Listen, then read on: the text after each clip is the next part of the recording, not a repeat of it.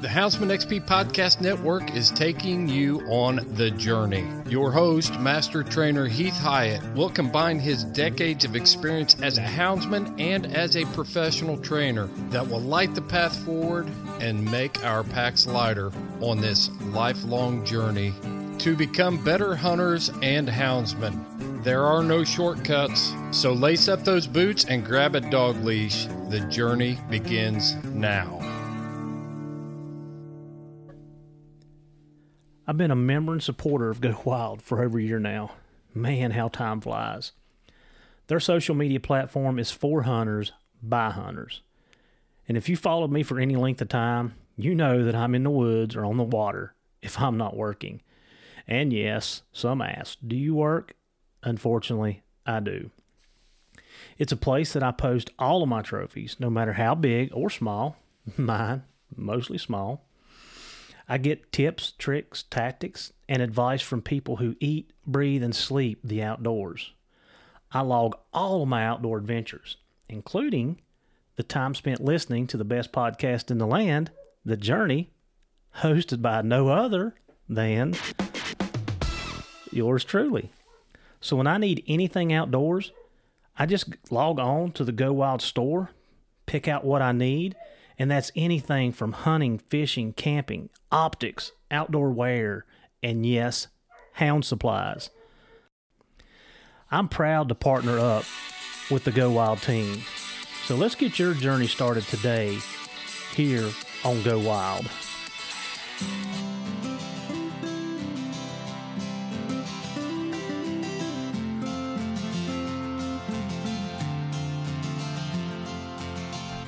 All right, it's way past my bedtime. I mean, it's pushing nine o'clock. That's what happens when you get old. and we are coming live from the man cave on the eastern part of Virginia. So we're back down here at BB's. We hunted today. Um, had to catch the dogs off. Bear kept coming through blocks that we weren't supposed to be in, and after about the third one, we was able to round them all up. So we're gonna get back after it tomorrow. So today we're gonna talk. We're gonna do a little recap of training season. BB just got back from Maine. We're gonna talk about it just a little bit, and then we're gonna go into group hunting. You know, how can we be successful? What are some do's, some don'ts? Um, we had a conversation today, and this kind of brought the topic up. So we're just gonna nail it down, and we're gonna we're gonna dive into it and um, hopefully, it'll help. What I have learned, um, in fact, I was ta- talking to uh, a guy from Idaho, Casey, just um, the other day, and you know we were having this conversation. He said, "You know, do you guys hunt? You know, in groups?" And we're like, "Yeah, you know, we, you know, pretty much."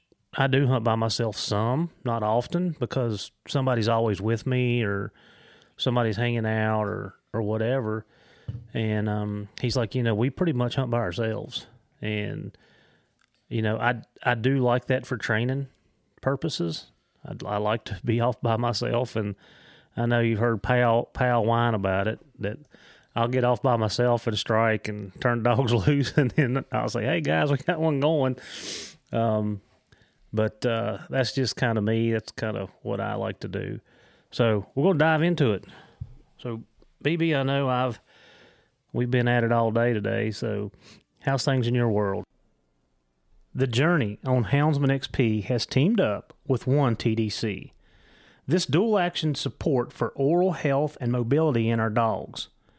This unique supplement is so effective that it is recommended by top veterinarian experts worldwide to maintain and improve our dog's health in four different areas their oral health, hips, joints, and muscles, skin, coat, energy, and recovery.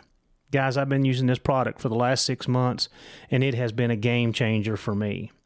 If you're looking for something to help with the overall health of your dog, go to worksowell.com and give this product a try. It is highly recommended by Houndsman XP here on the journey. They're doing they're, everything's good here. Yeah. Well, let's talk about the new edition because that's a new thing. Oh yeah, yeah. That's a yeah. That's a new thing. Yeah, he So my little boy, he's uh, you know, uh, definitely a handful from time to time. So Two months old. yes, yep, yep. So still getting used to the hunting environment and and having little boys. So, but it's still fun. It's so I'll tell you a funny one. So we was in the kitchen earlier, and Julie's like, she's like, "Yeah, I got to go back to work the end of this month, and I'm just worried about it. Like, I don't, I don't know if BB can take care of this or not." so she's gonna probably have people coming in and checking on him to make sure that the little one's all right. I'll figure it out. Yeah, you learn trial by error, and we have a lot of error. That's for sure. There's no pamphlet on raising a kid. That's for sure. so, tell me a little bit about your Maine trip. I know you didn't do a whole lot of hunting because Yeah, so uh, Maine, uh, Maine was good. The first week there was a lot of rain, uh, so so it rained most. I think just about every day we hunted the first week. So um, hunted pretty hard. I think we got three the first week. Uh, hunted with some different guys. Never hunted with them before. Um, uh, but you know, we ended up making it. Uh, making it uh making it work so um i mean i think we we we took three bears the, the first week well, actually four um but three three bears take it with the with the folks i was hunting with. And then the uh friday i went to uh where i was going to be hunting in the north Maine woods. And uh we got a, a pretty good boar um that friday. So i think we ended up with nine total in two weeks. So, first two, first week, uh, the dogs didn't do too good. Uh, they could have done a little bit better, or could have done a whole lot better. But uh, we ended up the second week. They we got got through some uh, hurdles and and they came around pretty good. So it worked out. pretty good. Yeah. So, and and this was all new territory for you too, wasn't it? Yes, everything was new. So up up in that North Maine woods, this big country, and it had to learn how to get around and what roads were actual roads and what roads weren't roads, and um, so it was a lot of learning involved in that. So Yeah, I can. Like I said, I in fact I was up there this summer, and you know we were up around some some of the same area that you were in. There's a lot of distance between those roads. it took us one hour to drive from one side of the block to the other side of the block. Yeah, Um, so it, it definitely, you know, that time frame and trying to work around that and, and to be efficient in that area um, is key for sure. So, and you said some issues. Do you care to elaborate on that, or you want to keep that to yourself? uh, I mean, um n- I mean, the dogs, they just, uh, we had a hard time. Uh, I carried a lot of young dogs this year. Um, we could jump bear, and then I had, you know, some off game issues that I had to work through, but that off game isn't around here, so I, I don't have to, you know, I don't have any any way to to break them uh, here until I get up there. Um, so did a little bit of that. Um, did see some impressive dog work. We did. I did have. Uh, uh, I did have three dogs swim a lake, 220 yards across the lake, and then uh, another fella he had a dog or two that swam it as well. Um, but that bear, he didn't want to get caught. He uh, he swam a lake, and then uh, 800 yards later, he swam another lake, and, and they they made the first lake, but they didn't make the second. So he got away. He he got to run another day. I mean, that's absolutely um, draining. I had, I was up in New York several years ago, and the dogs went through this big section of country, um, kind of like what you're talking about, and um, they were on the other side of the lake. And the lakes, I mean, it's not huge, but you're you're right. It's a it's a couple hundred yards across it, and I got to hollering, and they got in and started swim, swimming to me. They weren't running; they were just coming to me. They got halfway of the lake and then turned back. And of course, I started. I got. I went over to my box and rattled my box and got everything barking. And then they made that loop and they turned and they come back. And by the time they got to the when they got up out of the wall, I helped them up over over the bank. Um, and the dogs were in pretty good running shape at that time too. It wasn't like I hadn't been hunting. Um, but yeah, it absolutely just drained them. Yeah, a couple hundred yards swimming is that's especially after they've been running a little bit. That's definitely uh, it can it, it, it can separate them. You know, um, so I, I was impressed. I mean, I had a 14, 15 month old puppy make it across, and then a, a two and a half year old dog or so, and uh, then an older dog. But uh, you know, they did they did pretty good. I mean, uh, you know, up there it was uh, some mountain where we hunted the first week. It was a little bit more mountainous. Um, that might have played some issues in it, but overall it was more the rain. Uh, mm. Just trying to work through the conditions and weather conditions and everything. So. Um, and uh, learning the country. If I'd known some of the country um, prior, like if we went back there now, I would be much better off. We would be, uh, I could, you know, I could help, you know, some of the flaws that happen, you know, make sure I was there, uh, get around and, and save a little time. Whereas that, that time uh, when they're running and things like that, you know, it's it's key to get around there to to you know one make sure they're right or two if you need to pack dogs in or um or you know even if you if you if it's time to harvest the bear you know um that that knowing the learning the country um is definitely a key aspect to it and and the more you know it the definitely more effective you can be well i mean you're losing two to three days of hunting really mm-hmm. um you know I, I like i said i've you know, I was thinking about it today. you know, I, I've been very forward. I mean, you travel more than I do right now. Um, hopefully, as the next couple years come on for you, and I've had you and I had this conversation. The next couple years, I'm looking to be more vested in more hunting, um, traveling throughout. You know, I've I've hunted Maine, I've hunted Canada, you know, New York to Florida. Uh, when I was coon hunting, I basically hunted every every state from Texas to Iowa east. Um, so my bear hunting's been pretty limited to, you know, Virginia, North Carolina. You know, being able to come down here and hunt with you and Doug, and I haven't been to Maine in a couple years, and I hadn't been to Canada since uh, 02. So we're getting ready to make that trip in the spring. I'm really looking forward to that. Uh, Maddie's going with me, and I'm like I'm just I'm stoked to to be able to go up there and hunt and then you and I may we'll talk about it later because we don't know if it's going to come to um, come to terms yet. But if if not, we're going to take a big trip in the fall next year. So you know that's what something I want to do. I want to travel more and get out. But when I did travel and hunt, it takes you a couple days to to know the shortcuts and the roads and you know this and that. And I always find myself just like what you're saying is well, if I'd have went over there to start with, I could have cut those dogs off, or I could have packed right there, and I wouldn't they wouldn't have gotten this big country, and so yeah, yeah, it's it's um and traveling too, you know, uh, uh, when you're carrying dogs, it takes them some time to get acclimated, you know, really.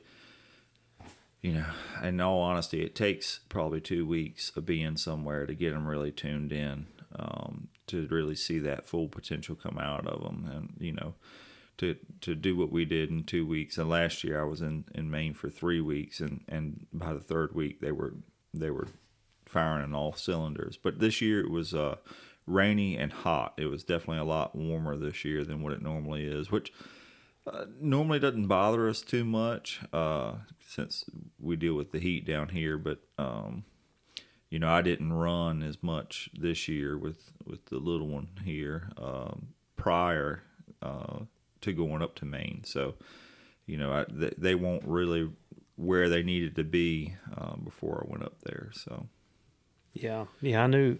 like I said, I knew you hadn't hunted because of you know him being born and and it was hot uh, when we were up there in July. I mean, we you know we talked. We I had you know we got to hang out with Brandon and Mark and um they said that it had been a lot more it had been wetter up there than normal mm-hmm. so anyway yeah so i'll i'm to talk about my training season i know that i hit that in a prior podcast i'm just to kind of re um, just kind of go over it real quick kind of tell you what i'm working with where i'm at. Um, and then we're to get into some you know just like bb and i was talking today about group hunting, how to be more successful, you know, some do's and don'ts, some things that we see, you know, because we do get to travel around and see see other dogs and see other people work. And and what you know what brought this up is I've been coming down here for a couple two three years now. And you know I just I told BB that the first year I was down here first time I was down here I mean my dogs were kind of out of pocket like they didn't really understand what was going on different type of hunting different style of hunting different country thicker um, and then you know I come back I come back the next year and got to come back a couple times, and you could see a, an improvement. And then today, it was just like I'd turned loose at the house. There was no, there wasn't no hesitation. It, it, was just like me hunting at home, um, and I, am glad that I'm seeing that uh, with them because I, I feel like to have a true hound, you should be able to dump it anywhere and catch bear, not just where I'm at or where you're at. That's just my thought process, but so I didn't. Um, my Kate female, which is um, her Kate Spook, are four and a half. They'll be five this winter, coming first of the year. Kate, um, I bred her, so I didn't hunt her. I've not had her out since last December. Um, so she missed a whole training season. Uh, just didn't take her.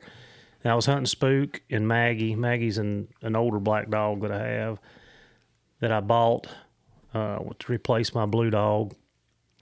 And so I was alternating Spook and her. Take Spook one day, take her one day, take Spook one day, and her one day.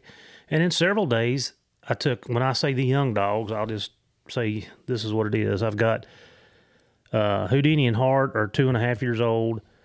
And I've got Attica and Axe, who are 19 months old. And I've got Rogue, which come from BB. He's 16 months old, somewhere right in there. He may be 17 now, but 16 months old.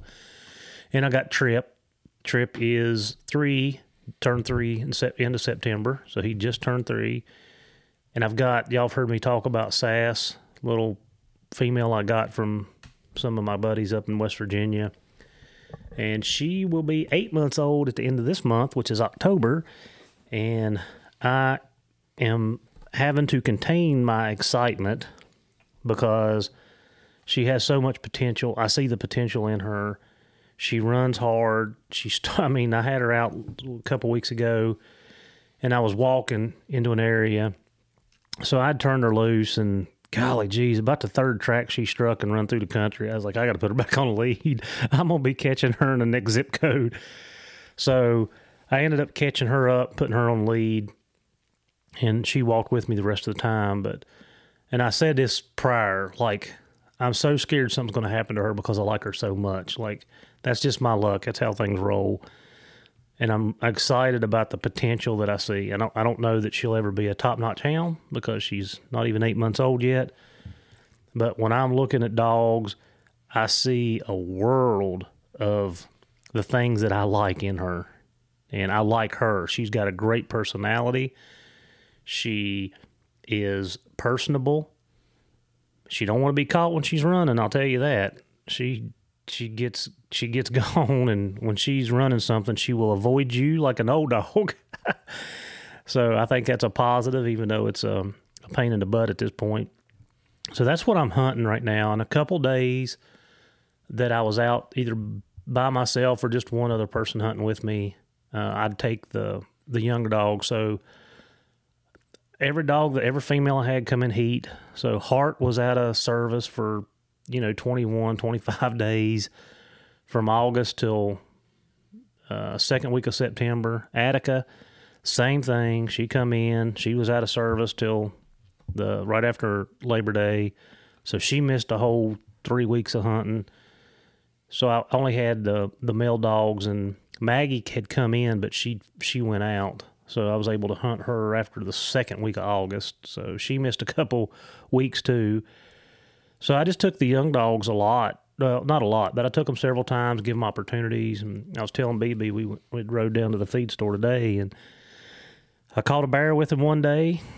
I had a long race one day with them, and one day I don't know what they did. They run something, and I'm still not convinced it was a bear, but I didn't see it I can't smell it, and I don't know what it was. And then one day, they actually split off from Spook. Uh, Spook took a bear across um, across the mountain, dropped down in across a, a road. Bear jumped right out in front of me. It was a small bear, so I ended up I was able to get out in front of him and catch him off of it. And they went on around the mountain, which I'm sure it was a Sally cub because it was a small bear and they ended up treeing about a 150 pound bear. But they went another two miles around the mountain and treed. It was just them, the you know the the younger, and I don't know how people categorize their dogs. What do you call a two and a half year old? Is that a young dog? Is that a uh, yeah, I would. You know, I mean, uh, I would say it's a young dog. Some people will call it a puppy. yeah, no, no, they're not puppies. but uh, no, uh, yeah, I would say that's a, probably a younger dog. But I mean, two and a half year old, years old, I think they should be start. start they, they definitely should be. You should have a little bit of confidence in them, you know, mm-hmm. um, with what you got there. Well, and you and you say that, and I, I'll just put out my preference. Like if it's a puppy, it's under a year old. Mm-hmm. If it's a young dog I usually one to three is where I kind of hang with that, and then after that, um, that's kind of where I'm at with the the the older dogs. And nothing I had like Maggie, she turns seven in May. Like I said, Spook and Kate are four and a half, and then everything else is three and under. But um, one thing that you said there that I, I want to touch on is I'm getting to the point and they're like I said, they're two and a half. I free casted them several times during training season where I, you know, free casting for the guys that don't know or maybe don't don't big game hunt is I take off on foot. I'm just hiking a trail or a ridge top or I hit the AT or something like that, and I just leave some dogs loose. Um, I always have a dog or two on the um, with me and I was able to turn those two, you know, the two and a half year old dogs loose. And surprisingly, even when Sass would go in there and strike those tracks, which I'm very confident it was a deer, they they would go and they would follow her for 50 or 100 yards and they turn and come back. So that's starting to build that, that reliability. Okay, like okay, I know that they're doing this and I, I feel pretty comfortable with it. I give Hart a lot more um, leeway than I give Houdini. And Houdini, I seen a coyote crossing the road one day, and I jumped out, got the dogs out of the truck, turned them loose, and he went out of there screaming. And you know, before I could get, I, I, sh- I wasn't prepared as I should have been.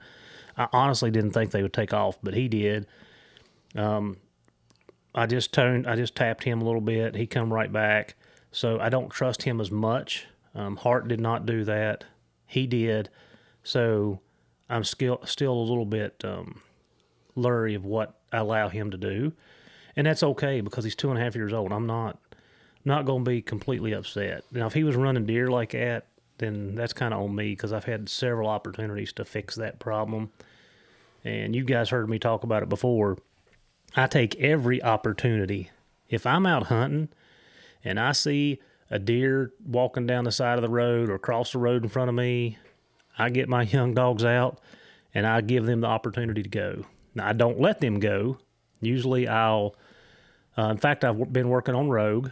He had a couple trash races in the beginning of August.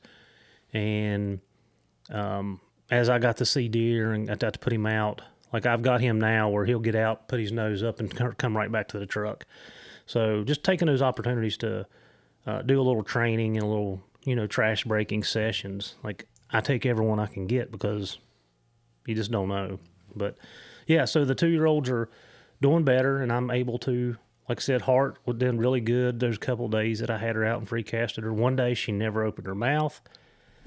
Uh, during the early during the early kill season, I'm pretty sure her and Attica opened on the track that ring, uh, ring that spook ended up jumping and bringing down in front of us. They went up in this uh, little. It was a dried up creek bed that went up towards um, towards the top of a ridge. It was in a hollow, and they opened a couple times. And anyway, Spook went up there when they opened, and he never come back. But they ended up coming back, crossing the road. They went down over the ridge and opened a couple times and went down to the main creek. well, Spook stayed up there and was making circles. And anyway, he ended up coming out the top side of that. Uh, he opened a couple times, crossed a couple ridges, and then by the time he hit that third ridge, he was he was moving. Um, so I feel like they hit that track and just didn't stick it. I, I could be wrong; they could have been doing something else. I don't know. Um, but just through my experience with what you know, travel patterns of bears, stuff like that, I feel like they hit it and just didn't have enough experience to stick it out like he did. Um, and we ended up, you know, catching that bear too. So anyway, but yeah, that's kind of where I've been. Had some good days, had some bad days. Uh, and I, like I said, me and BB had this conversation today. You know, the bear that we was on today was a runner. Mm-hmm. Like that bear did not want caught. and, you know, at home, I had a lot of races that were longer than normal. Mm-hmm. Um, you know, normally, you know, a five mile race is about average. Seven mile may be a long one. Um, I caught my dogs off of a race one day that was right at, right right at 16. Um, when I had my, my buddy down from Kentucky, the race was a little over 11 miles. Had several of those races this year, more so than not. Um, I think it's due to a couple things. Uh, I think it's due to hunting pressure.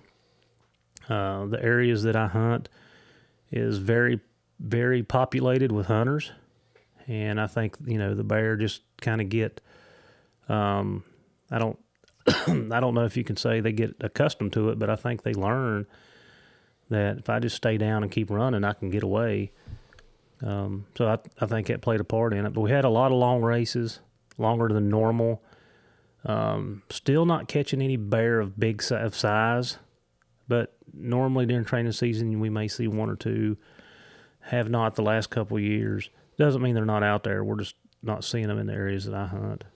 So yeah, training season was good, uh, and we're gonna talk about that here in a little bit when we get to talking about groups and stuff. But I tried to give my young younger dogs, and I'll say younger, more opportunity to learn. Um, because I, I, I would hold there was several days that I didn't even turn Spook loose or Maggie loose. I let them do it. And then if I needed to, I would pack the old dogs in and I'd I'd some I don't even think I'd done that actually. I think I just left it up to them. So yeah, it was a good season. Uh, don't I don't know how many bear we treat. I I keep a log of it at the house, but it's more for who done what, not how many for me. Mm-hmm you know, I want to see the progression of the dogs, and um, I I'm very pleased with the the A litter. Um, they're not like I said, they're 19 months old, and both of the dogs that I have will take their own track. They'll start their own tracks. Um, they'll run by themselves. They don't need help.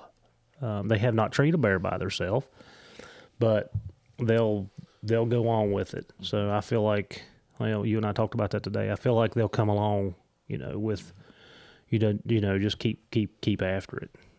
Yeah, I mean, for me, it's you're always looking for when it comes to the young dogs. You're always looking, or for me, I, am looking for the dogs that um, always put out that little bit of extra, do something real, you know, that surprises you and and and does does something, you know, particular day that you consider a, a good job or or something that's uh, or even if they outdo the old dogs, you know, that's or, or the older dogs. That's what I look for is uh, with the younger ones, and, and those are the ones that I like to to focus on. And I mean, for me, it's uh, I mean, uh, I've you know recently moved some dogs uh, along that were older, just so that way I could start make sure I focus on some of the the younger dogs. So um, yeah, I mean that's that's my thing. I mean, I, I had them for Maine just because I like to have two separate packs for Maine, so that way I can alternate every day and have fresh dogs every day. But um, you know, here when we're hunting in a group, you know, you don't necessarily need that because you don't need the number of dogs when you're hunting with other folks. Cause if they have dogs too, um, to be able to uh, have fresh dogs every day, and then um, you know make sure that you you give those younger dogs uh, as many opportunities as you can, so that way you can see what you got, you know, with the with what you got coming up. So, and then it just, gives you a better chance to uh, learn them. You know, to understand what their strengths are, what their weaknesses are, and then maybe what you can can work on to try and um, uh, bring them over the edge to make them uh, those outstanding type dogs. So, what do you what do you say to a newcomer um, that is has got an, or let's not even say a newcomer. Let's say somebody's been hunting for a couple years, and you, you've got a, a, a dog that's reliable. I don't care if it's an older dog, a three year old, four year old, five year old, ten year old. I don't care. A reliable dog.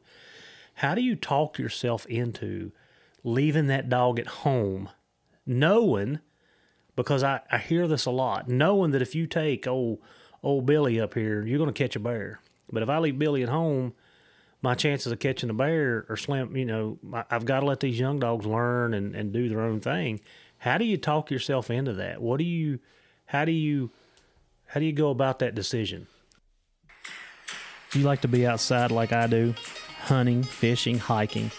If so, onX is the app for you. I've been a loyal onX user for years. It's the one app that I can honestly say I use daily.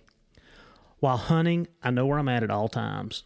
I mark trails, bedding areas, feeding areas, and the list goes on.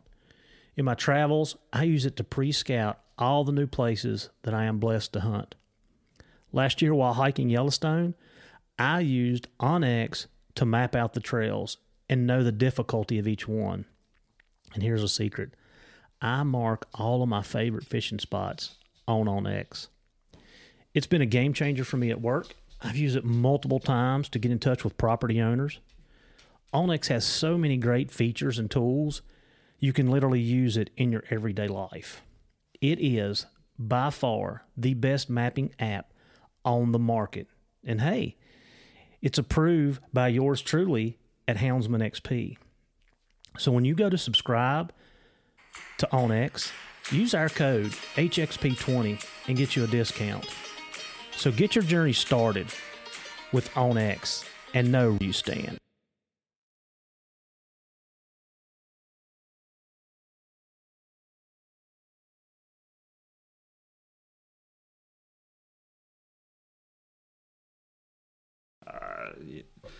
I mean, for me, I mean, with with me, some of these dogs that I just moved along, it's, uh, um, you know, not having them available.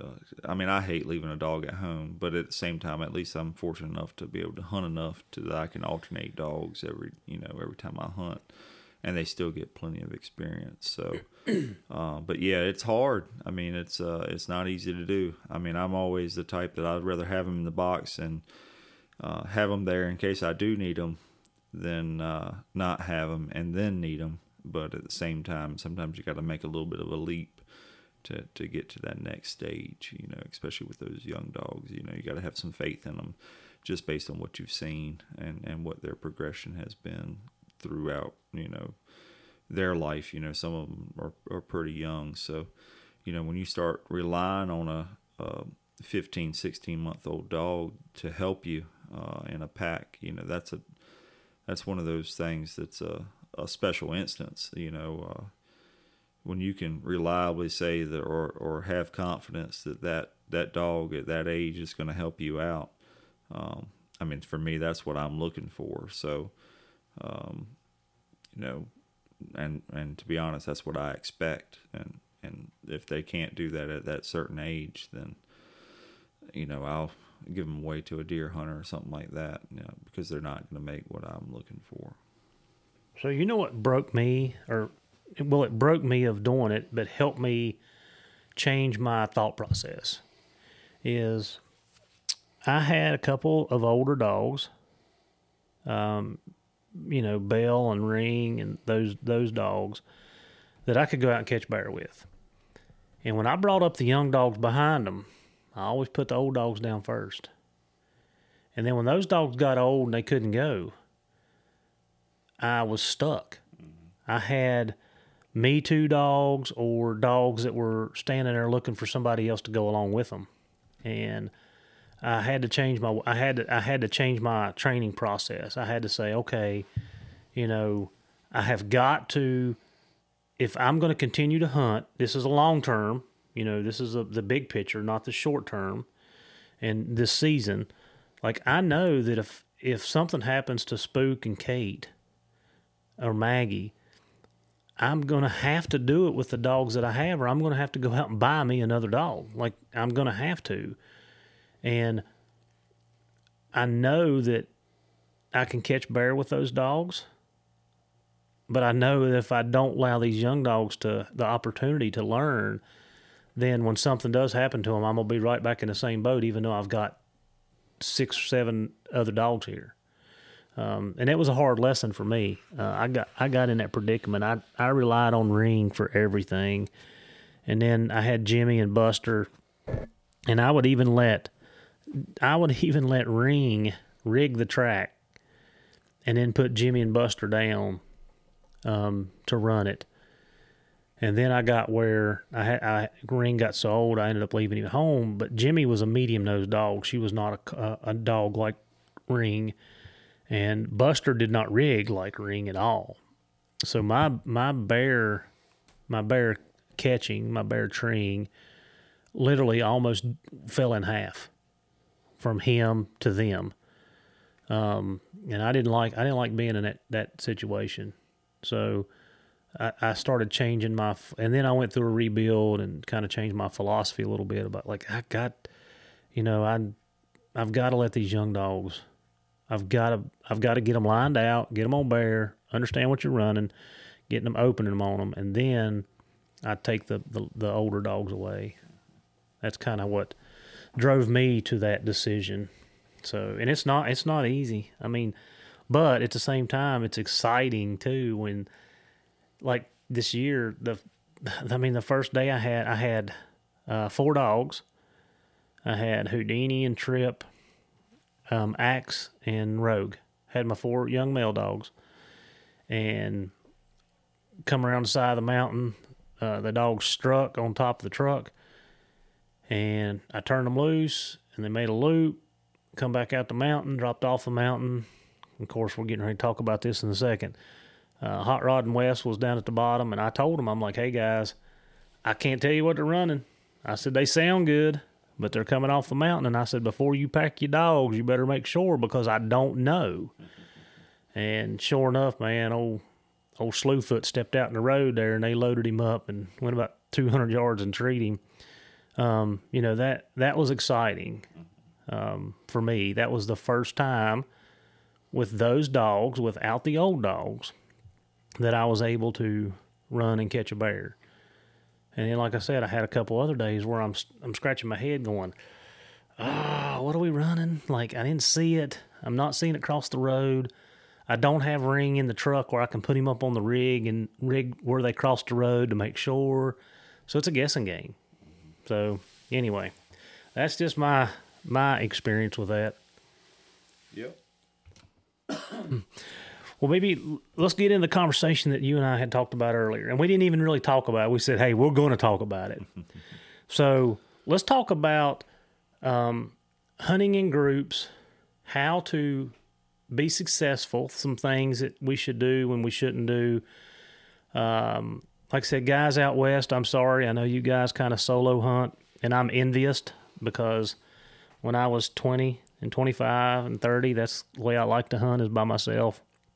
But here nowadays, it's you know with the roads and the land cut up, it's kind of hard. So we we do hunting groups. There's you know there's a couple. Um, you know our group's probably got about six or eight main people in it, and that's and that's it. So what's on your mind? Yeah, I mean, uh, you know, you know, this conversation, I guess, is kind of driven um, basically from the first week that I was in Maine, um, you know, hunted with some guys, and they had never kind of hunted in a group. You know, they've kind of been solo, and um, you know, just some of the efficiencies that come from hunting in a group if if you understand how to do it, and then there are certain certain things that you can do to try and or to be a little bit more successful uh, within hunting in a group, and then. Um, you know, as far as uh, whether or not you're trying to get in front of or around blocks, big pieces, or things like that, and, and packing dogs, or um, you know, even even down to you know equipment. You know, when you're hunting with a group, you can kind of disperse that equipment around and cost of equipment. So, you know, there's a lot of of positive notes to to hunting in a group. Um, you know, to me, uh, I think there's a time and a place to hunt by yourself if you know if you have that ability. You know, I think as far as making and understanding what your dogs are doing, hunting by yourself is key. Um, but when it when it comes to actual hunting season, um, there are some definite benefits to being able to hunt with a group. Um, you know, just different situations that play out. Whether it's a walking bear and you're trying to hit him, or you know, cover different you know routes that he could go, and um, and working together to to you know um, have some success there, or whether it's uh, busy roads and things like that, um, that you're trying to make sure that the dogs end up being safe, or um, you know, or different blocks that you don't want them to go into because they're big or they're it's posted or things like that. So there's some definite benefits to hunting with a group, um, you know, but it's uh, you know, I, I I do think it's important to be able to hunt by yourself because that's how you're going to learn your dogs. And then that knowing your dogs is even more important i think than when you're hunting with a group because uh, in order to help that group be successful you have to understand the dogs and be able to communicate you know potentially what or really what your dogs are doing um, so that way you you know how how that group can act to to be successful yeah so equipment we won't really go over that you got to have a tracker you got to have collars um, but I will say one of the most um, beneficial parts of that group is a good truck man. and that, you know, I think you just hit on that. You know, we've got several guys in our group that have dog boxes, have the Garmin Alphas, long range antennas, and don't own a dog. Mm-hmm. But, uh, I mean, some of the areas that I hunt, I mean, from road to road, it's seven, seven miles through there, eight miles through there. And if I get in the middle and strike and they go over the mountain on the opposite side of me, I can't get out of there fast enough to cut them off. And especially if they go off the mountain, they're going to be on a hard top. So uh, a truck man to me is invaluable. Um, that I, I I can't say that enough. And we have so we've got several really good people that do that. They come around and they they pick us up. Uh, you've heard um, Chris talk about Clater. Um, Clater is was a great truck man, even though now we've got him set up with a dog. So now he's going to be a dog man. but you got to have people like that to to help and help you function and be, um, like I said, dogs getting in a road is a biggest a biggest a big thing. Uh, we were hunting a couple weeks ago, and it was just me and Wes, and the dogs went over the top of the mountain, went into another big valley, made a big loop in there, and come back across the mountain, down off the mountain. Wes tried to cut them off on one road, and I went off the mountain to the hard top, and I couldn't get down there fast enough. And I mean, I'm telling you, I was sweating because Spook was getting ready across the road, busy road.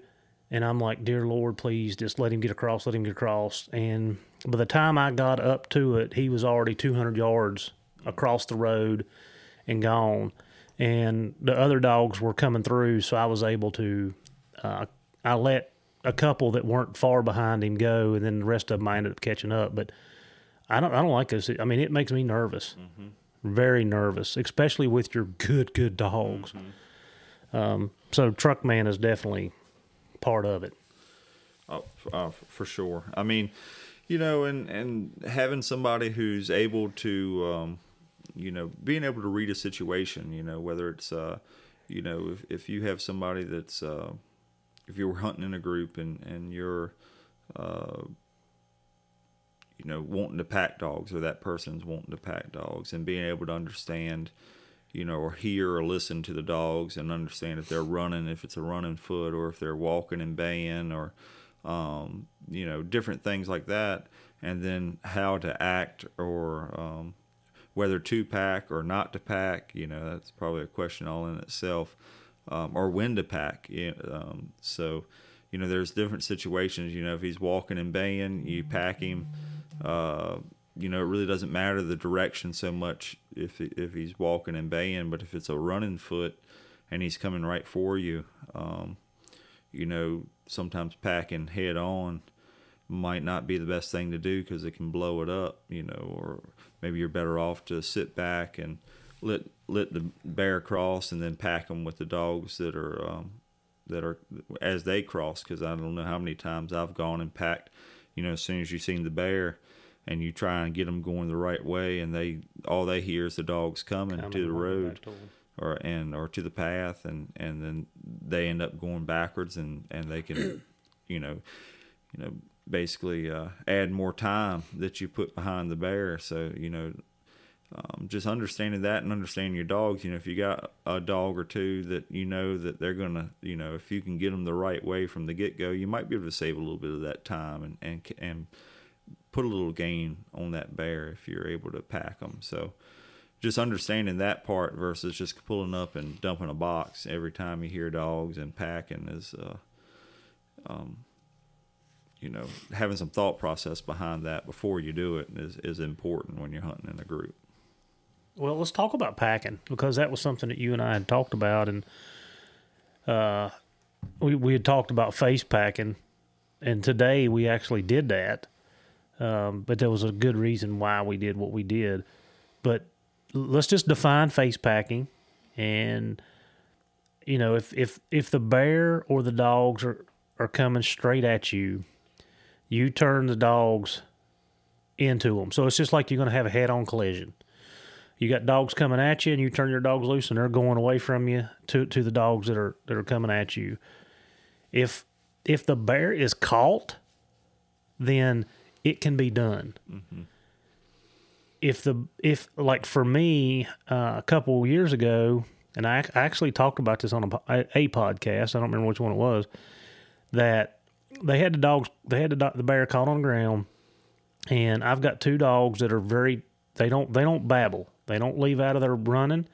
They're not going to bark until they get to it. And i know when they hit the track that they're going to line it out and go the correct way. They're not going to go backwards. I've done it i've done it enough with them that i knew. But the bear was caught on the ground and i face packed them uh, right I, I packed one dog in. When he got there i turned the other dog loose and when they got there they, there was more of a roar, more going on, and we were able to get a couple more dogs in there and get the bear treed. If that bear is running and you face pack them, you're going to cause a train wreck 99% of the time, right? I mean, yeah, I mean, for my, for my experience, I mean, it's, uh, uh, you know, you just run into, there's too many ifs in that situation. And, and if they're hitting, hit that track and, you know, you know, and a lot of times you're packing young dogs in, um, you know, so they might hit that as soon as they whatever whatever direction they're headed when they hit it. Usually is the way they're going to go, um, you know, and then that's just going to run into the to the pack that's coming, and and then it can blow it up, and it, it- you know, don't get me wrong, they might be able to sort through it, but at the end of the day, it it, it adds that time, that time that that bear can put a little more distance between him and the dogs, and um, you know that's what you're fighting against. I mean, that's your your goal with packing is trying to to make up that time versus um, trying to add more time. Yeah. And so let's talk about it crossing because I think this is a, a very. So I'm just going to throw it out there. One of my pet peeves is freaking dogs barking in the box. when you drive up the road and them dogs are and you're all the way up the road, like I can't stand it. It. I mean, you want to see my blood pressure go up? That does it. So if if a bear's coming and going to cross the block that you're in and you're sitting in the road, the best thing to do is let it cross. Don't you think?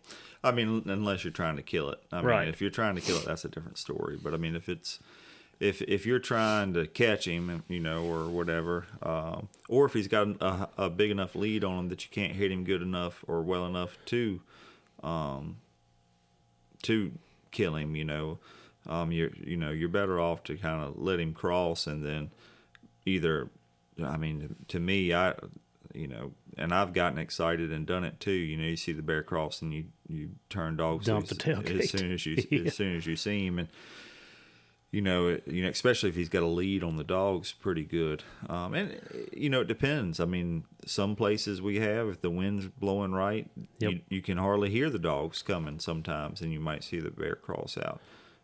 Today was example. Yeah, Let's use today as example. Yeah. yeah. So BB was in a different block, and I didn't. I never heard the dogs coming. Like when you said they opened and whatever. Um, but I seen the dogs coming towards me, so I stayed back. I didn't ride right up on where they were going to cross. I stayed back. Bear pops right out in front of me. I go up the road. Um, I get Kate out. I send her and I overrun the track. So this was on me. I overrun the track about 50 yards and she run back down the road, hit it and went the direction. I did not turn any of my young dogs loose until she got started. like I did not dump the box. I didn't but I'm very um everybody says I'm a butthead because I like to do things like very uh organized. But by the time I got back to the truck and was getting the young dogs out, your dogs were they were there. So I fed them right in behind yours, right with yours when they crossed. Um, that's another thing. You know, if your dogs are barking in a box, you got to stay back. You're going to turn it, turn it, turn. And if that's what you want to do, you know, we tried that last time to turn it. You know, that's fine. But when you're just driving up and down a road, and them them scoundrels are just making noise for no reason. Like I, yeah, um, I can't take it, and it pulls dogs to the road. Like it will pull the dogs on the track because your dogs sound like they got it caught. Dogs are pack animals. Let's go back into the, the to the pack mentality. Dogs are pack animals, and if there's more noise coming out of here than what's going on up here, they're going to go check that out. And then, like BB just said, then we just lost five minutes trying to get everything redirected, straighten line back out. I just lost time. So, if you have a box of hyenas, you know, just just lay back, just lay back, let things cross, and then let the dogs cross, then pour it to it. Um, and like I said, my my box is built where I can shut it up, and my dogs don't have no business barking, and I made it that way for that reason. So, yeah, just let it cross and then pack it up that way. Or you know, like I said, I'm we're a big. I mean, I'm we we lay back a lot. You know, I'll, I'll stay back where I can see that straight stretch, or I can get right in that curve where I can see up, oh, where I can see up the road. But I'll stay back off of it the best I can. Um, if you pull up, especially if there's a group of you and there's three or four or five trucks, you know, you got the truck noise, then you know, then you have the dogs barking, and what happens is the bear pops out, and then he turns and he goes right back in on his track, and then you roll up there and you you pack on that, and then you have that that train wreck again because dogs are coming both directions, and it takes a pretty seasoned. I've seen it happen. It takes a seasoned dog to figure that out. Oh yeah, I mean I've seen bears get thrown away where uh, Yep.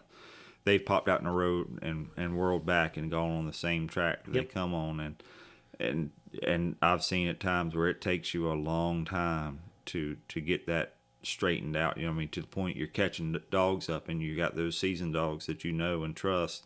And then you send them back, and you know you you're, and you might even have to walk a loop in the woods to get back after him you know, and you know, hitting them like that, hitting them tight. You know, if you're hitting them tight and trying to kill him, you know, that's one thing. But even then, you know, uh, and and it's hard. I mean, when you're if he's got a lead on him, you don't know. You don't know exactly where he's going to pop out. If they if he's pretty close, if they're tight on him, you can hit him pretty tight and and, and try and get up there and and get your shot if you want to if you want to do it that way. Um, so it, it just depends. I mean, we had an instance in Maine this past year where we headed them and we were hitting them pretty tight. And I mean, the bear come right up to us. We saw the bushes shaking, and and he whirled and just paralleled the road and then ducked back. I mean, maybe paralleled the road ten yards and ducked right back. And then all every dog that was running that bear swung out into the road, and then you're trying to send them back, and you know it it's uh you know that that's time when they swing like that, that that's that's time that that bear is getting out further ahead of them uh, versus making up that ground you know it takes a uh, and they'll swing. You know, all all of them will swing. There, you might have some that that that will stick that track, but in all honesty, if, if they're sticking that track too much, they ain't making no time up. Mm-hmm. Um, so most of the ones that we hunt, at least that I've seen, and it, just the experience of hunting with folks, you know, they're going to swing a little bit and, and they'll swing into a road. And, and a lot of times, if they come up to a road, them dogs will swing out and, and across that road and check 10 yards mm-hmm. within on the other side to see if he went that way. I mean, that happened today, you yep. know, where when we turned them back, they swung in the road and um, they swung back around in there and hit it off and, and took it on. But I mean, when we caught them dogs, the reason we caught them is because because we turned them back and they swung up there and uh, we didn't we didn't try to sic them on after them again, you know. So. Right. And that bear, um, and I want to go back and reiterate something, but that bear went back on his track about 100, 200 yards and then swung off of it. Um, and that's something that goes back to what I just want to talk about. You you got to know if your dogs are right up on it. Like if if you're sitting in the road and you see the bear pop out and you look on your Garmin and they're 250 yards behind, then you know that you probably should, and it pops back up in there, you're gonna have a train wreck. You know, if they're 50 yards and the bear pops out, you're going to run him right back. You may catch him right there. Yeah. You I may mean, catch him. Sometimes, but I've seen it where I think that bear goes right through the pack and I don't know, they just miss it or it's here, it's thick enough where that bear could be, you know, 10 feet away from him. They don't see him or, or smell him or, I mean, they're, they're smelling bear anyway and, and, and it turns into a train wreck anyway. So, uh, that's one of the biggest things as far as, uh, you know, trying to be efficient and, and not add time between the dogs and the bear. When they turn back, it's hard. It, it's one of those. It's it's not an easy feat to, to get past when you do that. And if you do that multiple times, I mean, it it just adds more time between the dogs and the bear. You know. Yep. Yep. So, do we cover everything on packing? Don't face pack let it cross. If you are going to let it cross, lay off of it a little bit. Don't ride right up on it because that's just going to cause it either to turn back or, you know, if your dogs are barking, a lot of times it's going to pull dogs to the road. Uh, think, do we cover all that? Yeah, I think I think as far as packing goes, I mean, you know, I mean, you know, one thing about a group, you know, and, this is kind of a segue, but you know, when it when when you, when his actual season when the season's in and you're trying to harvest that bear working together as a group is is so important. Um, so if you got somebody who has dogs and they're still in the box and you're still you're actually working to try and uh, take that bear, you know, having them back off or having them in certain places where if if a certain scenario plays out that then they send them or something like that. You know, kind of thinking ahead of the game a little bit as far as um, you know the what ifs while you're hunting. Um, and not everybody does that. So um, it's and each each group is different. Each each group is going to have the different dynamics, and usually it's going to be somebody who's been doing a whole lot longer that he's going to call you out on it if you make a mistake. so, um, but I mean, when you're when you're actually trying to, to get in front of them and and actually take a bear, working together as that group. Um, you know, to try and cover those potential places. You know, just take a walking baying bear, for instance. Um, you know, one of the big things we try to do here is one is radio communication, so you can talk and know where people are and know what's covered. And then two, if you know, you know, you have the certain people who are going to have whoever's shooting with them, um, trying to have that track code for their box so you can see where they are so you can, you know, if you see that that person is is coming up behind them, you know, walk, you know, if that bear is walking and baying and and and they're walking on down behind them, then you can try and get in front of them and try and hit hit them. And then that if you, you know, if he's walking and baying, he smells you or sees you or whirls back or whatever, then that person who who's behind them has that opportunity to, to potentially take that bear. You know, so working like that, you know, running bear is a little different you know, you kind of have to know or understand how them bears are, are traveling wherever you are, or whatever type of terrain you are. You know, it's different here than it is in the mountains and and versus Maine. You know, they travel differently, and trying to uh, understand that you know whether or not they're going to cross in a bottom or follow a topo line across a road or something like that, and trying to head them um, to take that bear, and, and then working as a as a group to you know because some of these places that you hunt, it takes so long to get around. You know, you might have one person go one way and one person go to other, so that way, whichever way he goes, you, you got him kind of covered. You know, um, so thinking about that. Um, when you're hunting as a group. It's it can be very it can be very efficient if you got a, a group of people who is understands that and is able to think for themselves and uh, doesn't have to be told what to do. Um, those those groups that can um, that can kind of work as a group and understand how to how to function um, to kind of meet whatever kind of goal that you got um, for that particular day that you're hunting or running. Yeah, I want to hit on two more topics because we're going to run out of time. Um, one of the things that I've, I was thinking about when I was driving down here the other day, that like when, you know, and I'm going to go back 15 years ago, 20 years ago, like when I first started rigging, um, I'd rig a track and I'd holler at everybody to come where I was at, and we would all turn loose a dog or two together. Uh, and what I have found through experience is that the longer you sit there and wait, the less chance of your dog being able to take off that rig and find that track, especially if it's an older track. The wind changes. Like I said, we talk about the environment all the time. It's changing. I mean, during microsecond, it's changing. Everything's changing. Um, you know, we find a track in the snow years ago everybody come and put a dog down and, and, and hunt. And we don't really do that anymore. And for me, like I said, I know why I do what I do is because, you know, I I ride I get a rig going around the mountain and I drive on by it and I holler at everybody, say, Hey, you know, come on up here, you know, I've got a strike and I go back by it, I may or may not strike that again. Um, because everything's changed, the wind may change.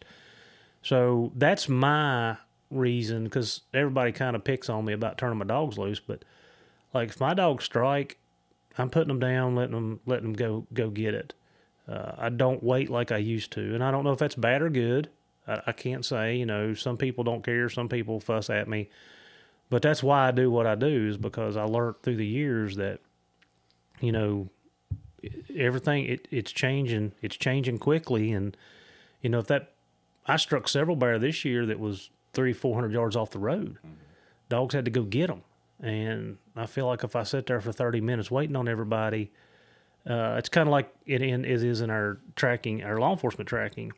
Like I can be tracking a, a suspect, but if I keep pulling my dog off the track or having him down and wait on the team to catch up with me, the longer and the more I do that, the more um, distracted he becomes, or everything else becomes interesting and it takes away from that enthusiasm. And I, I feel the same way with with that is you know what I do. Um, any input on that? I mean, for me, I I don't rig much. I mean, if right. they rig, if mine rig, it's hot. It's pretty hot. So, um, I'm we're a little different here, um, and just from my experience, uh, I will say that you know one thing that I that just from going different places and even hunting around here, we do tend to split up a little bit more mm-hmm. um, to cover more ground, um, which is kind of the same thing. You know, you know when you're trying, it's one thing when you're hunting off a bait. You know, you kind of got a, a, starting point, but if you're looking for that track and trying to strike it, you know, it's uh, you're way more efficient when you when you spread out. And then if somebody does strike something, then that's when you all you pick up and go and, and help to try and um, head or, or you know try and get yours in on, on that particular race you know for us it doesn't really matter who strikes it or where it is you know when we're hunting you know like here in virginia you know you're spread out and trying just trying to get after him or get after a bear you know versus uh, you know going to say maine or north carolina where there's a, a bait you know that you have a central starting point Right. So it's a different hunting style, no matter where you know for each situation, and and we don't have the topography here that you got. So I mean, it's not like we're going to have different currents up and down, you know, elevation. Um, where they, I mean, you know, if the wind's right, they might smell them off a road, but for the most part, they'd have to be real close for them to be uh, rigging out of the box or have just recently crossed. Yeah, and I mean today, I mean I was just in the right place at the right time today because if if I would have followed you around, I'd have missed every one. I'd have missed all that. I just happened to be goofing around in the right in the right place today. Um, and another thing, I see some comments on, and every state's different as far as their laws are concerned. But I've seen several people comment about tying dogs up at the tree. Like, you know, for me, I mean, as soon as I get before I do anything at the tree, I grab my old dogs and tie them back, and then I work my way up to the to the youngest dogs. For Virginia, it's you're not supposed to rerun. Mm-hmm. That's that's a law here, and I see a lot of thing a lot of things on social media about don't tie why y'all tie them dogs up why y'all do this you know. Well, our law kind of says we has to have to, and plus, I I don't want my dog getting pommeled at the tree. If he's made that whole race and he's clean and like unharmed, I'd prefer to keep him that way, or keep them that way. Uh, there's a lot of times we get in the tree and they bail out before you can get there. I mean that happens. Um, so I see that a lot. Every, each to their own. Everybody does something differently, but um, you know if you see guys in Virginia doing that, that there's a reason why because the law pretty much says they have to. Yeah, I mean, you know, for us, and I'm going to go to more of the harvesting side of the of the case because, you know, usually if we're training, we're hunting only a handful of dogs or running a handful of dogs. So, but when it comes to like actual hunting season and and you're going in there to harvest that bear, there are situations that we do have here where you can't tie him back because he's up a bush. I mean, mm-hmm. he's he might be just out of reach of a dog, and you can't get underneath him because as soon as you start, or if you even if you get that close, he's gonna he's gonna come out, and then again, then you got a, a, a another nasty situation at your you know hands that you're dealing with. So you just kind of have to look at each situation and and uh, figure out the best way you're going to approach it. You know, um, so I mean here, I mean we tie him back. I mean if if we if we're able, we're going to tie him back, especially if he's way up in a tree. I mean because there's nothing worse than a bear falling out and hurting a dog. You know, because you know that that can happen even if even if you're not harvesting them. You know I've seen bears fall out of trees. You know they get scrounging around or it's a dead limb or something or, or something like that or, or bark breaks away from the tree you know if it's a rotten tree or something like that so uh, you know it just depends um, you know each each situation is different and you just kind of have to evaluate it um, when you see it let's talk about and I want to talk about holes too because I hate holes. But one thing that I've noticed down here that I see more at home is packing the trees. Y'all don't pack to trees like, and I'm I'm a proponent. I, I don't.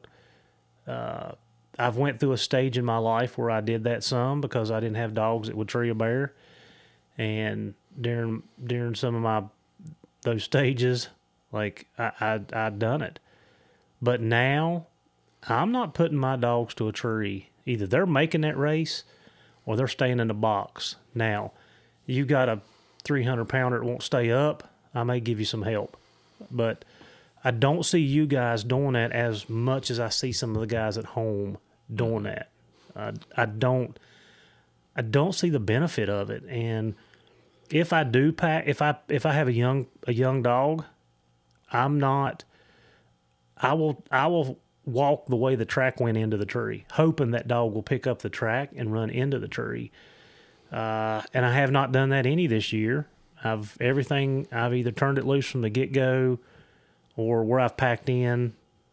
But I I'm not a proponent of that. Yeah, I mean, the only time here uh, is if, I mean, last um, last week we had a situ or I had a dog that got got out by himself and he ran and you know you, know how the Garmins are they show treed Yeah. but here they're just as likely to be on the ground ground. as he is to be treed and so if it's one single dog or something like that I, I'll send dogs in and and some dogs you can tell when they're treed. Um, this particular dog, he kind of has the same bark whether he's treed or or bayed, um, especially by himself. So, I mean, you know, last week I, I, packed I packed some into it, and he had already treed it. You know, but I didn't know. I didn't right. know if it was treed. I didn't know if it was on the ground. I, you know, it was one of those situations where I'd rather get some help there versus going in there finding out he's on the ground and then trying to get somebody to send dogs to him and or something like that. Um, so I mean that that's the only situation here that you could run into. I mean, but we don't.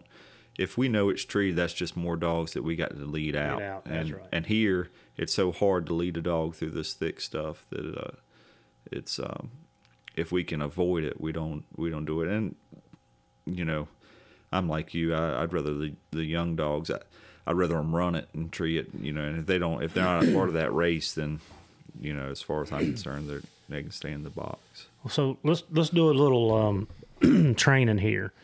Uh, let, us talk about drives and let's talk about you know if if you're if you're packing the trees. I'm telling you guys, I, I train dogs for a living. Dogs are cheaters. Dogs are always going to do what's best for them. They are going to take the easy way out. If you pack your dogs to trees and pack your dogs to trees, the more you do that, you need to understand that the less you're going to get out of that dog because he does not have to work to earn it. It's just like when I was going through decoy school with Franco Angelini. Uh, top, he's one of the world, the top decoys in the world. And Franco said, he, you always make your dog attack the decoy, which means the dog has to be coming forward to grab the decoy. You never feed it to him and I'm kind of demonstrating this with my arm to BB, which I know you guys can't see it. So if I stick my arm out in front of me, then the dog can come and get it. But if I push it out to him, then I'm putting it in his mouth. So I'm I'm like doing room service for him. And and uh, Franco, you say Heath, it's like you going in the yard and having one rabbit to choose from. The dog's got to work to get that rabbit. Or I walk into a yard with 20 rabbits and the dog don't have to work to do that. The same thing goes in for for some of the behaviors that we cause with these dogs. Is if you're packing the trees, your dog is going to be like, "Oh, I get to go in and have fun and bark and carry on, and I don't really have to work for it." So you got to think of the long term effect of, of some of the things you're doing. You know, so if you do this over and over and over, you have to understand that your performance of your dog is going to be less and less and less because it's just like you feeding him in a food bowl and holding it up to his mouth. He don't have to work for it. Well, I'll say that packing in the trees, I, I think that here, one of the big things that I've seen or issues that we've run into is when you got dogs that are, are like to tree, and if if one dog trees, when we get if we're hunting a particular block where there's a lot of water and they're right on a river and it's you know, waist deep water, and you know the river might be chest deep, neck deep, you know, in different places and things like that. They get to the edge of that water, and the first thing they want to do is pull up yep. and tree. And all it takes is is one dog, you know, in, some of them situations to pull up tree, and then next thing you know, you got a, another train wreck, and you got a slick tree, you know, a thousand yards into you know, thigh to neck deep water, and there's nothing more aggravating than, yes. wading into a, a, slick tree in that type of, of water. And uh, yeah, that those those dogs, we we tell people not to bring them back. Yeah. no, and I mean it makes perfect sense. I mean, I don't I don't want to climb to the top of the mountain to a slick tree either. Yeah. I mean, I, I don't want to do it. So you know, guys, just think of just think about you know the long term effect. If you want really good dogs, they've got to earn it. They've got to work for it, and they've got to be rewarded for the work they do, not that they the work that they don't do. It's pretty. That's pretty simple. They they earn what they do. They do not earn what they don't do. And holes, and this is where where I hate. As many times we've not had a hole down here. Do y'all get in holes much? they'll get into stumps underneath mm-hmm. stumps, mm-hmm. uh, falling over trees where the like the root, you know, the roots are lifted up. They they can get under them, or even hollow trees where the base mm-hmm. is hollow. We've had that happen. We had a uh, one get into a hollow stump last year down in North Carolina, and, and that got a little gnarly. um, you know, it wasn't too bad because it, you know, no no other dogs could really get in there with it, but uh, you know, it's a little different here. Uh, usually, the our holes aren't, but so big. So I mean, we we've had instances where um, dogs have been, you know, bearing a bear, you know, in a hole, and uh, had the bear come out and and pull a dog in into the hole, and luckily it was one of them holes that was it was so small he couldn't really do anything. So next time the bear come out to grab another dog, that dog come out, you know, and wasn't hurt too bad. But uh, yeah, I mean holes are are tricky. Um, they can get really tricky really fast, um, for sure. And and that, and that's where I don't like the cheerleaders because it, we had this happen uh, during early season. We ended up catching in a hole that I did not know was there, and we got in there, and I'm like, crap! And here come ten dogs that was not there, and a lot of the front dogs were getting pushed up in there. The cheerleaders were in there barking at the back. Um, I, I don't like that. I, I, you know, less is better in those situations. Um, this was a bad one because it was funneled. There was no way out except to come right where we had to come to catch the dogs. So yeah, I I don't like holes at all. I just soon stay out of them and and here, you know, if you want to talk about the like dogs that are cheerleaders, you know, our briars are so thick that it's the same. It's just like a hole. Um, if you have cheerleaders and and that bear breaks at them, they um, they can't get out of the way. Especially one because of the briars, and two if there's dogs behind them, uh, they can't move and get out of the way um, quick enough for the you know to get out of that reach of that bear. Um, So here, the briars are just so thick, and- we have some briar bunches that literally the bear will get in, and the, the dogs will sit there and bay that bunch, and next thing you know, you'll you'll see a dog that gets brave enough and goes through it where that bear son slipped out the backside. Yep. And the dogs didn't know that he slipped out, but and the next thing you know, he's got a, a little bit of a lead on them and they catch him again in the next briar bunch. And and we have a lot of bears that do that. They'll go from briar bunch to briar bunch and stuff like that. So it's um you know it's definitely different i mean at least there they can they can get it out the back but some of them will just sit there i mean i've crawled in i mean i've literally crawled into a skitter rut you know in in water laid down in the water crawled on my belly to to get in there to a bear and you know be you know five feet six feet from the bear and he's bayed up and the dogs are baying him and have to pour the water out of the gun barrel to get him killed you know? So i mean it, it's it, you know here we don't have holes as much but some of them briars they act like a you know mm-hmm. like a hole you know for Yeah. them so it's it's I mean, and you know, when you're hunting as a group like that, understanding that, like if you got one that's walking and baying, or you got a bear, you know, a lot of times the- the bears down here that might be a little rougher, if they're baying real hard and they just go silent all of a sudden, you know, understanding that when they do that, that that bear is running Scattered. and chasing them, and and understanding that, um, you know, depending on how many dogs is, and and depending on the ground, you know, um, more might be better, less might be better. It just depends on where they're at in the in the particular situation, and the bear. I mean, the bear is is is a is, is a, a entity of its own, um, and understanding and trying to be able to read what the, the dogs are telling you from what that how that bear is behaving, and and then what how you need to act based on that. You know, when you're hunting together, uh, that's that's for sure important. Yeah, I've, uh, and we'll wrap this up. I've there's been several times that I have not packed dogs on a walking bear because too many, because they can't get out of the way. Um, we had a pretty rough bear a couple years ago. Had eleven dogs on it. Six of them went to the vet. Three of them got stapled and sewed up right there on the tailgate. And I think two of them is the only two that did not have holes in them. Everything else was vet or stapled. So just knowing knowing that, you know, I don't I'm, I didn't have any dogs on it. And you know, I, I I was doing my best to help them try to get it killed because it was tearing dogs up.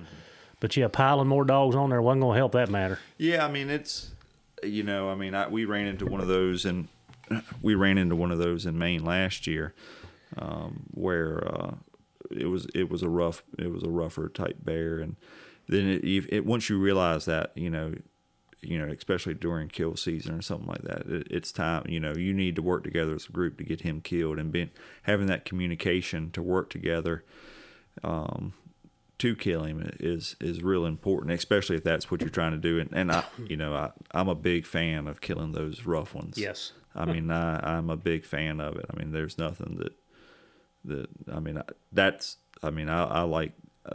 I hate to say it, but I do like like it when when we kill those rough ones. Yeah. Um, I mean, we've had an instance where we've been called, you know, here you can deer hunt, and uh, we had hunted all day in, in North Carolina and got a call into Virginia. And I think a particular bear ended up killing, I don't know, it was four or five deer dogs mm. and hurting a whole bunch more. And and uh, I mean, she was mean. And but the thing is, you knew it, so it it wasn't no playing around. It wasn't no, you know, it was definitely you know get it killed and and get it killed as quick as you could. And um, but you know, the deer dogs are a little different, different temperament, and they didn't, they don't know any better. So um, it's a little different when you put the, the bear dogs behind a, a you know a, a bear when they do that. Um, I mean, we were lucky there; we didn't get nothing hurt too terribly bad, but you know, we we did end up getting it killed. But you know, you know that's and and having a good group of guys that you can rely on is so important when you do get on them rough ones. Uh, um, or I say important. It it just makes it so much. Uh, less dangerous for the dogs and, and even the people itself. So I mean that that's, that's definitely an important part of it. Yeah, and that gets into a whole other topic that we'll save for another day. Is you know killing bear on the ground is it it takes it takes patience and experience. Yeah. Because they're you know the dogs are a ma- they're the main driving factor of that, and um, I know that I seen a Paul Laney just post that one of his dogs got uh, killed last week by a hunter. Oh, really? Uh, yeah. yeah. And I mean, I, I hate that because dogs are so valuable. I mean, you know, not only as as a as a hunting tool, but as a partner and part of the family. I mean, you know, we spend tons of time with our dogs, like everybody else does. But I mean, they're they're they're a part of our life, and we're with them every day, and we're doing stuff with them every day, and uh, you never want to see that happen. So bear on the ground's tough. Yeah, I mean, and and uh, again, I mean, we take a lot of people in. I mean, most of the people that we carry in to kill a bear, it's usually their first or they're very inexperienced in in, in going in to kill a bear.